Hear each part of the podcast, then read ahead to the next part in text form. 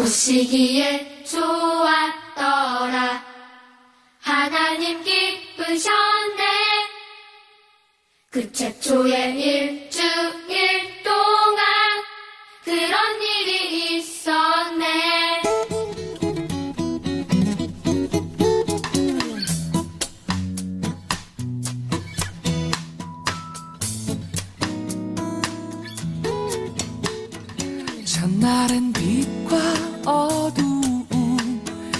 둘째 날에는 하늘 셋째 날은 땅과 바다와 푸른 채소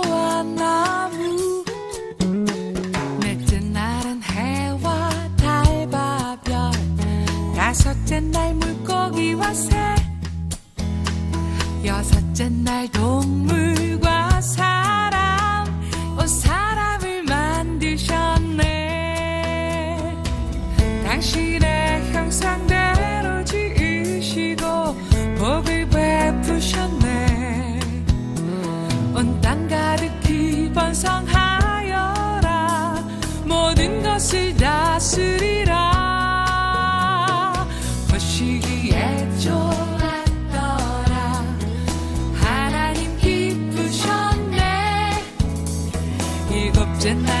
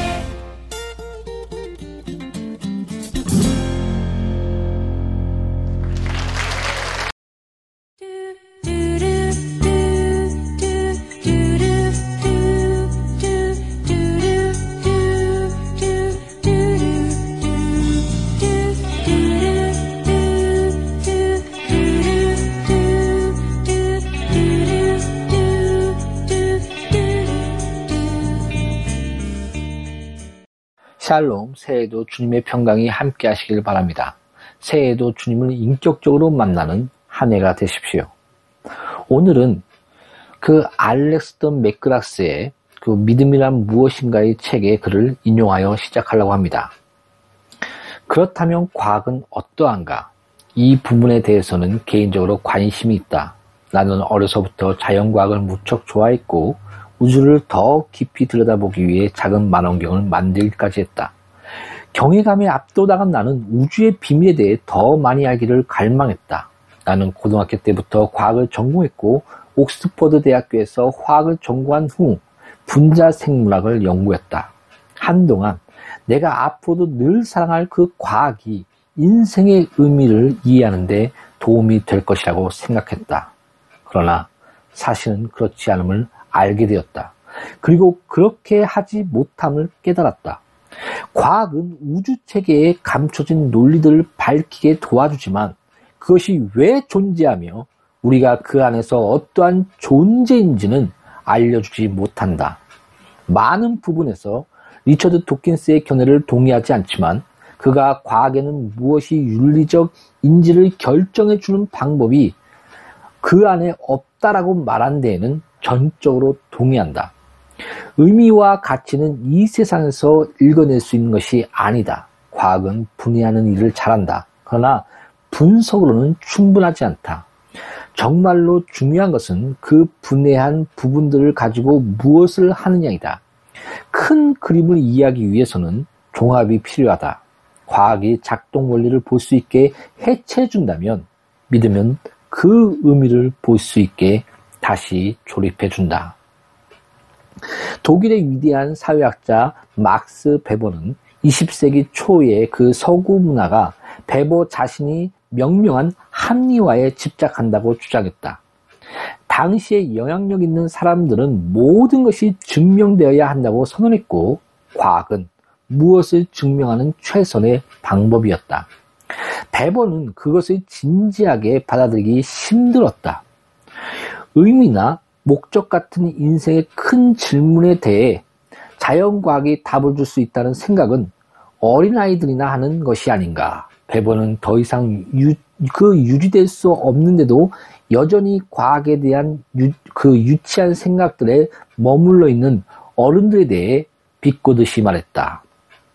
천문학, 생물학, 물리학 혹은 화학이 이 세상의 의미에 대해 무엇을 가르쳐 줄 수 있다고 아직도 믿는 사람이 있는가? 자연과학 분야에 남아있는 그 일부 큰 어린아이들을 제외하고 말이다. 오늘은 우리 모두 같이 양누리 창조과학 이야기 속으로 한번 들어가 볼까요?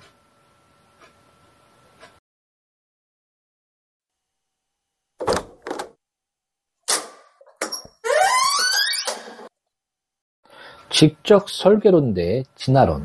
오늘의 질문. 자연 선택은 순환 논법에 근거를 두고 있어 신뢰할 수 없다.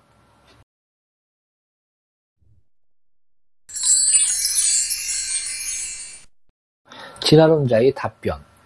강한 것이 살아남는다는 것은 자연 선택을 설명하는 데 가장 쉽게 쓰이는 문장이다. 그러나 이 문장은 이해를 돕기 위해 다소 각색된 문장이고 정확히는 강한 종이 살아남는 것이 아니라 주어진 상황에서 번식을 가장 잘하는 종이 살아남는다가 정확한 것이다.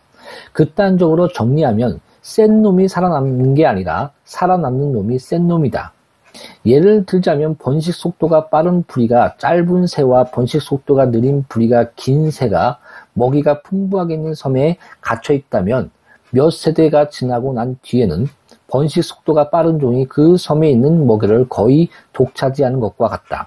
부리가 긴 새가 비록 먹이는 먹는 데 더 유리하지만 결국은 번식 속도 때문에 먹이 분쟁에서 밀리게 되는 것이다. 이 사건은 그 갈리파고스 섬에서 잘 관측되었다.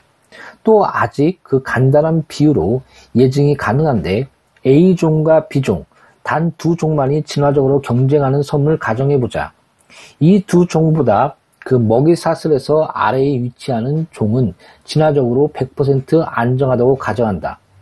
이때 관측 시점에서 B종은 개체 하나하나가 A종보다 지극히 뛰어난 생존력을 보여 그 섬에 A종과 B종을 합쳐 개체 수의 95%를 B종이 그 B종이 차지하고 있다고 가정한다. 하지만 B종은 유전 그 유전적 장애 그 요인에 의해 번식이 불가능하지만 A종은 개체의 그 능력은 약하지만 정상적으로 번식이 가능하다.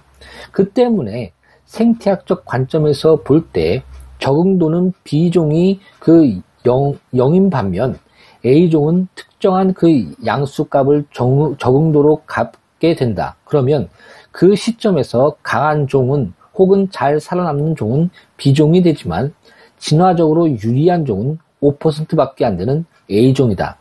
이 비유는 극단적인 상황을 상정하기 위해 B종이 번식이 불가능하다고 생각했지만 번식이 불가능하다는 것은 극단적으로 번식력이 낮다라고 해석한 뒤에 해석학의 개념을 도입한, 도입해보면 이 비유에서 말하고자 하는 바를 일반적인 생태에서도 적용할 수 있을 것이다. 즉, 적응의 그 필요성에 따른 진화는 생존과는 분리하여 그 생각할 수 있다는 말이다.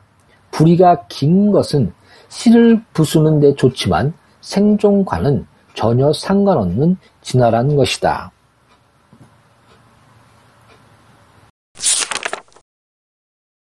지적 설계론자의 답변. 자연 선택이란 동종의 생물 개체 사이에 일어나는 생존 경쟁에서 환경에 적응한 것이 생존하여 자손을 남기게 되는 일로 변이성을 가지고 기인한다. 자연 선택은 적자 생존이라 불리는 선택과 변종이 핵심이다. 진화의 핵심 메커니즘이 자연 선택과 돌연변이이다. 줄리안 헉슬리는 자연 선택이 진화의 실제적 원동력이라고 갈, 그 갈파하였지만 신다원주의는 그 자연 선택이 종간의 변화를 일으킬 수 없다는 것을 알았다. 왜냐하면 변이는 언제나 종내에서만 일어나기 때문이다. 그들은 돌연변이가 변화를 수행하며 자연 선택은 마무리를 지었을 뿐이라는 것으로 그 결론을 내렸다. 스티븐 제이 굴드는 종의 진화가 오랜 기간에 점진적으로 일어난다는 기존의 그 개통 점진설을 버리고 단속 평행설로 갈아탔다.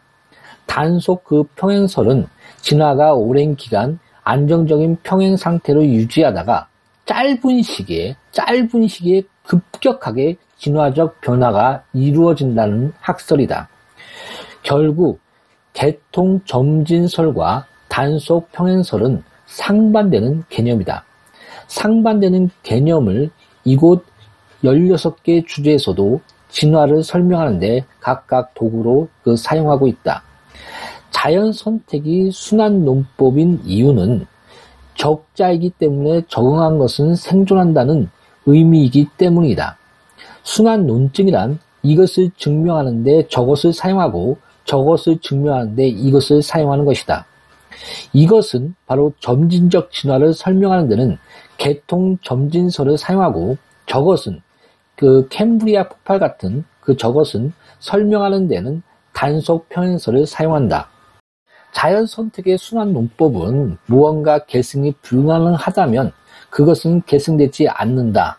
다른 말로 계승이 이루어진 것은 계승이 가능했다는 말이다. 살아남는 것이 적자이고 적자는 살아남는다. 그들이 적자라는 것을 어떻게 알 수 있는가? 그것은 그들이 생존했기 때문이다. 세상에 이렇게 과학적으로 무의미한 개념이 어디 있겠는가? 선택은 지성을 요구하는데 이 개념의 지성이 어디, 어디에서 그 보이는가? 센 놈이 살아남든 살아남은 놈이 센 놈이든 진화와는 관계가 없다는 것이 자연 선택의 문제점이다. 선택을 위해서는 이미 선택을 위한 대상이 있어야 하기 때문이다. 선택을 위한 대상이 존재하기 위해서는 진화론에서도 파스텔에 의해 이미 폐기된 자연 발생론이나 밀러의 원시 숲이라는 그 소설로 들어가야 한다. 종의 진화는 결코 자연 선택으로 일어나지 않는다. 진화론자들은 종간 진화의 예를 찾기 위해 식물계, 동물계를 사착지 뒤졌지만 발견하지 못했다.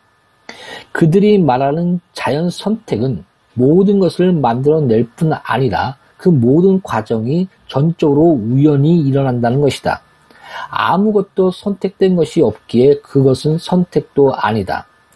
다음에 일어날 일은 그저 우연일 뿐이다. 그 우연 또한 종의 진화와는 관련이 없는 것이다. 답변에서는 자연 선택의 두 가지 예를 들었다.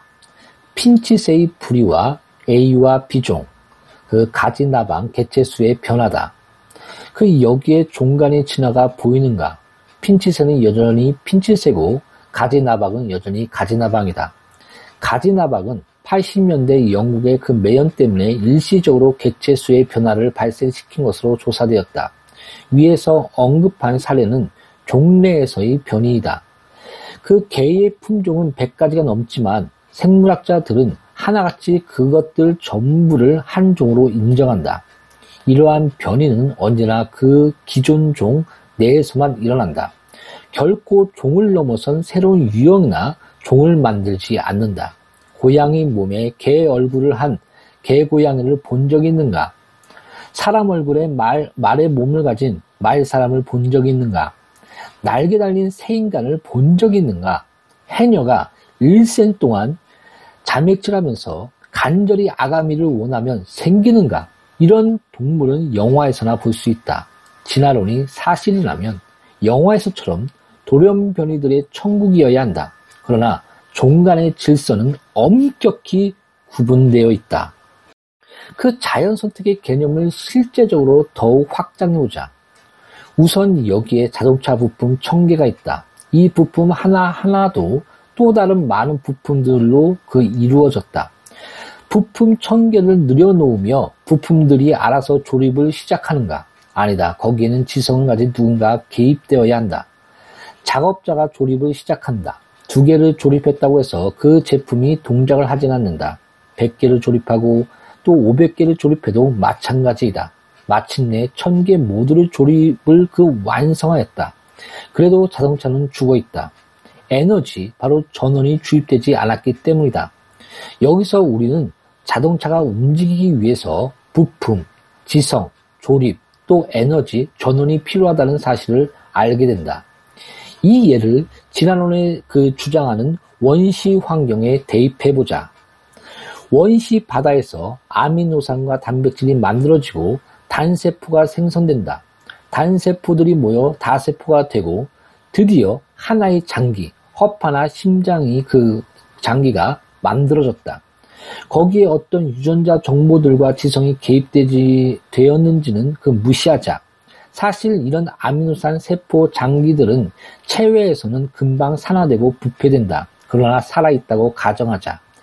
다양한 생물군을 위해 이런 장기들이 장기 공장에서 수천만 수억 개의 변종이 만들어졌다. 그리고 그것들이 지성이 개입되지 않아도 무한대의 호환성을 가지고 스스로 조립되기 시작한다. 개체의 체내에서 장기들이 업그레이드돼도 마찬가지다. 그리고 원시종들이 만들어진다. 그 원시종들은 특정한 그 종을 만들 그 설계도나 어떤 목적도 없기에 수많은 시행착오와 프로토타임들을 만들어낸다. 그 시제품, 원형, 견본들과 그런 것들을 만들어낸다. 하나의 종이 만들어지기까지 수천, 수만 번의 시제품이 만들어지고 폐기된다. 이쯤에서 이런 수억의 장기들과 수억의 중간종, 또 프로토타이프 등이 화석 속에 남아 있는지 들뜬 마음으로 조사했다. 화석은 수억 년의 각 지질지대의 지층에 고스란히 남아있을 것으로 기대했다. 그러나 기대와는 달리 거기에는 완전한 종만이 남아있었다. 그리고 수천만 년 전의 화석은 현생의 모습과 똑같은 모습을 하고 있었다. 결국 진화는 없었다. 만약 위와 같은 진화가 존재했더라면 화석의 100%, 현생종의 100%는 모두 과도기적인 중간종이어야 한다. 진화도 계속 진행되고 있어야 한다.